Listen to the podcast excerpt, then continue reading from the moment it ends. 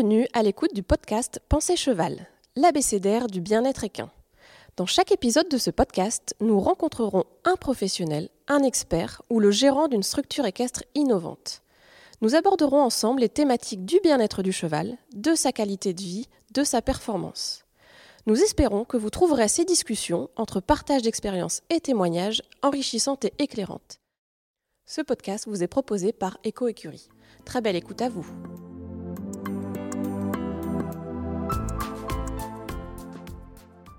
Aujourd'hui, je suis avec Marie Guello, cavalière de dressage, championne d'Europe des Masters du cheval ibérique et gérante de l'écurie MGD à Rambouillet.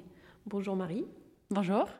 Tout d'abord, merci de nous recevoir ici, dans votre écurie en plein cœur des Yvelines. Quel meilleur endroit que le château de Rambouillet pour accueillir la grâce des chevaux ibériques? Dans un premier temps, est-ce que vous pouvez nous présenter euh, qui vous êtes, euh, pour les gens qui ne vous connaissent pas, votre parcours, votre lien avec les chevaux, etc. Alors, euh, bah, je suis née un peu au milieu des chevaux parce que mon père est éleveur de chevaux de race espagnole. Et ensuite, je suis partie dès la troisième, pendant mes vacances scolaires, chez des cavaliers pour me former.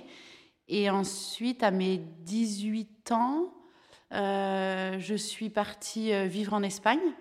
Euh, donc pendant plusieurs années, je me suis formée auprès des professeurs de l'école royale andalouse, avec Alvaro Domecq aussi. Après l'Espagne, je suis allée au Portugal, chez Luis Valencia. On avait fait un spectacle à la, à la Feria de Golga où j'avais rencontré Joao Oliveira, le fils de Nuno Oliveira, donc chez qui je suis partie travailler aux États-Unis deux fois six mois, je suis allée là-bas.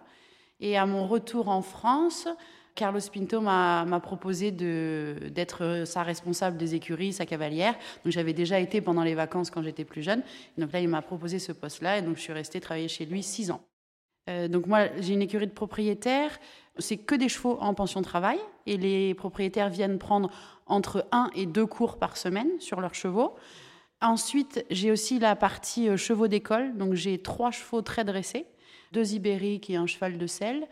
Et donc, j'ai beaucoup de cavaliers qui n'ont pas de chevaux et qui viennent monter très régulièrement. Euh, euh, il y en a qui viennent une fois par semaine, d'autres deux fois par semaine, ou parfois tous les mois. Et ça, c'est quelque chose qui plaît beaucoup aux gens parce que tout le monde ne peut pas avoir son cheval. Et en même temps, de venir et de, et de monter un cheval et de changer de pied, de faire du piafé, du passage, voilà, les gens aiment beaucoup. Donc on comprend que le dressage, c'est une discipline qui s'est imposée naturellement à vous. Qu'est-ce qui vous plaît dans cette discipline? Euh, Le rapport avec le cheval, la connexion, l'harmonie et la sensibilité.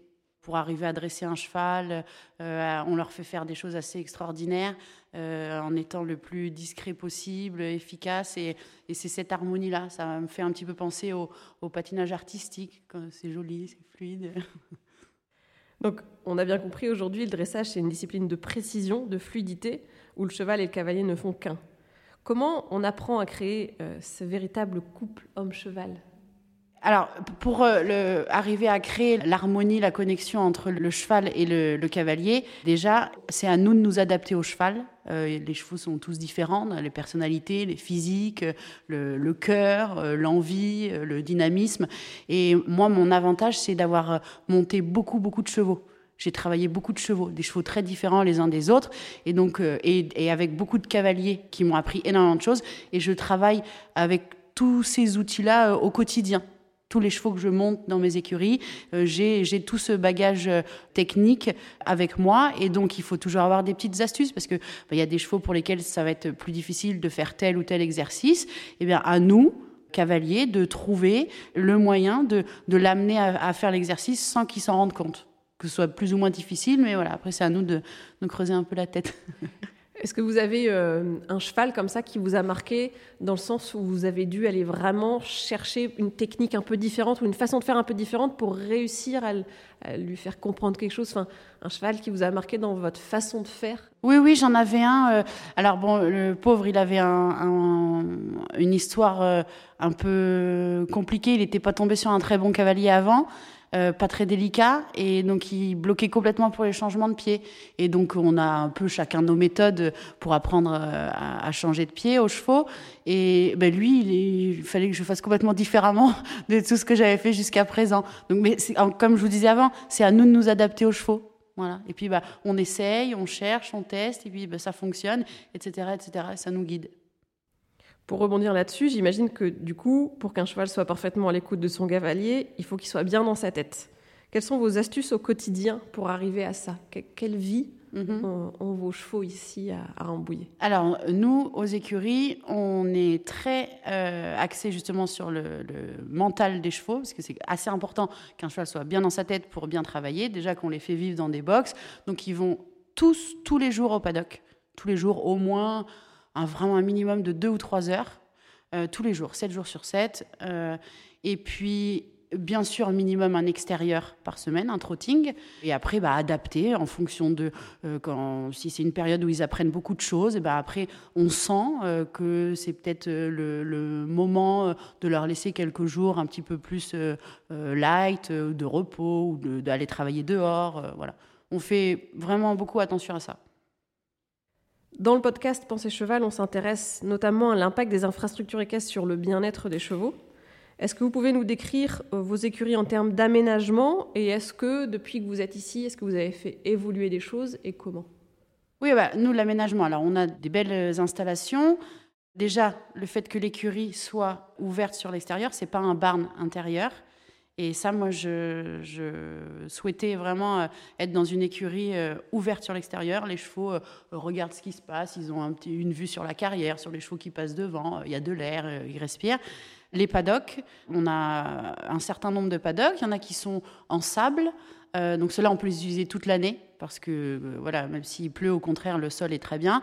Et puis il y a d'autres paddocks en herbe qu'on ferme quand euh, il pleut trop pour essayer de, voilà, de soulager un peu le sol. Ensuite, on a une carrière de dressage. On a une grande carrière d'obstacles, un spring garden et les extérieurs. Et donc dans l'écurie, j'ai 15 box et euh, au niveau de vos box, donc vous dites que vous avez 15 box, est-ce que vous avez fait des aménagements particuliers au niveau de ces box oui, oui, oui, on a mis des, des, dalles. Alors, il y en a certains qui ont des dalles euh, euh, éco-végétales, ce sont les tapis verts, et d'autres le matelas plus moelleux. Voilà. Et donc pour l'entretien des box au quotidien, c'est quand même beaucoup plus pratique euh, qu'avant on, laissait euh, un, petit gâteau, on appelait ça là en copeaux, euh, mais on utilisait beaucoup plus de copeaux et certains chevaux qui étaient assez sales retournaient le box quand ils se couchaient, tout ça, c'était vraiment beaucoup moins confortable pour eux et pour nous pour l'entretien du box. Est-ce qu'en installant des matelas dans les box, vous avez vu un changement de comportement chez certains chevaux? Alors, changement de comportement pas vraiment. Par contre, des chevaux qui vont se coucher plus. Oui. Donc, euh, ça doit influencer quelque part chez eux. Si pour qu'ils se reposent, bah, peut-être qu'ils sont mieux couchés. Certains restent debout, mais ça, ça oui, on a remarqué. Est-ce que vous trouvez que la notion de bien-être a fait évoluer la discipline du dressage vers une équitation plus éthique? Ou est-ce que vous trouvez que la notion de bien-être est plus, de plus en plus présente dans le monde équestre, notamment dans le monde du dressage? Oui, oui, je trouve. Après, il y a encore pas mal de cavaliers qui sont un petit peu réticents à mettre leurs chevaux au paddock euh, ou à aller en extérieur. Mais euh, c'est vraiment logique. Plus un cheval voit de choses, mieux il va se comporter euh, en concours, par exemple. Donc c'est pour ça que nous, on, on, monte les chevaux dans des endroits différents, on va en extérieur, on les met au paddock, et ils sont quand même plus sereins le jour de la compétition. Vous avez beaucoup voyagé, de ce qu'on a compris. Est-ce que vous avez vu des différences de pratique dans le dressage en fonction des pays dans lesquels vous êtes allé? Oui, des différences. Bah, il y a des équitations différentes. Quand je suis arrivée en Espagne euh, à l'école royale andalouse, euh, c'est assez euh, impressionnant. Ils n'ont que des étalons. Et donc, un seul homme, j'ai cette vision, cette image, un seul homme tenait dix entiers, comme ça, côte à côte, alignés.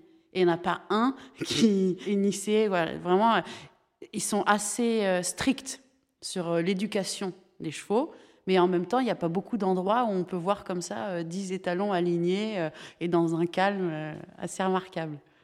Ce choix du dressage des chevaux ibériques, vous avez dû dresser sur d'autres chevaux que des chevaux ibériques. Pourquoi ce choix des chevaux ibériques et quelle, quelle différence vous voyez ou Est-ce qu'ils ont un caractère un peu spécifique? Est-ce que c'est dans le type de dressage? Qu'est-ce qui vous a attiré d'aller plutôt vers des chevaux ibériques que vers du, dressage classique sur des chevaux de sel, euh, comme on peut voir?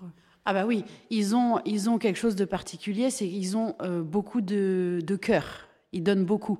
Donc c'est assez agréable. Quand tout à l'heure on parlait de, de, l'harmonie entre le cheval et le cavalier, le, cheval Pirot avec lequel j'ai fait beaucoup de championnats d'Europe, qui en a gagné euh, beaucoup, à trois ans, au débourrage, il, a toujours été extrêmement sérieux, extrêmement euh, euh, généreux, et c'est un régal à, dresser des chevaux comme ça. Et puis ils ont des facilités pour les, les airs relevés, tout ce qui est haute école, voilà. Mais dans les écuries, c'est très partagé. J'ai à peu près la moitié de chevaux ibériques et la moitié de chevaux de sport, euh, soit euh, à moi, soit à des clients. Euh, voilà, c'est assez, assez équilibré.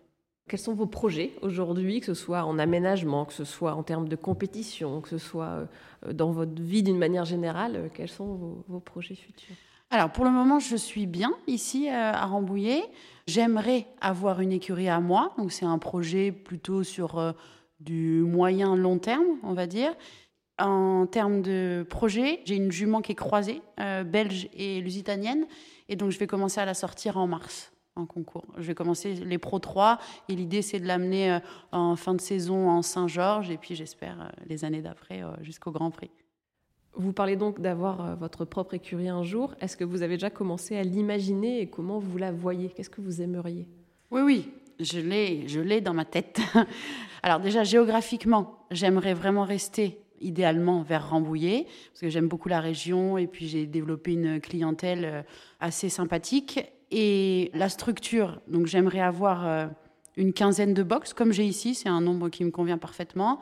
Euh, donc comme je disais tout à l'heure à l'extérieur, pas un barn intérieur et j'aimerais avoir plus de paddock, plus de paddock en herbe et puis euh, des abris et des abreuvoirs dans les paddocks, ce qu'on n'a pas ici. Donc c'est déjà très bien, on a beaucoup de paddocks, mais euh, pour que certains chevaux puissent vivre euh, dehors, ensuite rentrer, voilà, être un petit peu plus une carrière, un manège, une forêt pour aller se promener. c'est tout ce qu'on vous souhaite. Merci beaucoup. Merci pour votre écoute. Si vous souhaitez aller plus loin et découvrir de nouvelles ressources en lien avec le bien-être du cheval et son hébergement, je vous invite à consulter notre site internet www.eco-écurie.fr. Enfin, retrouvez Eco Écurie Sol Équestre sur Instagram, Facebook ou YouTube. À bientôt!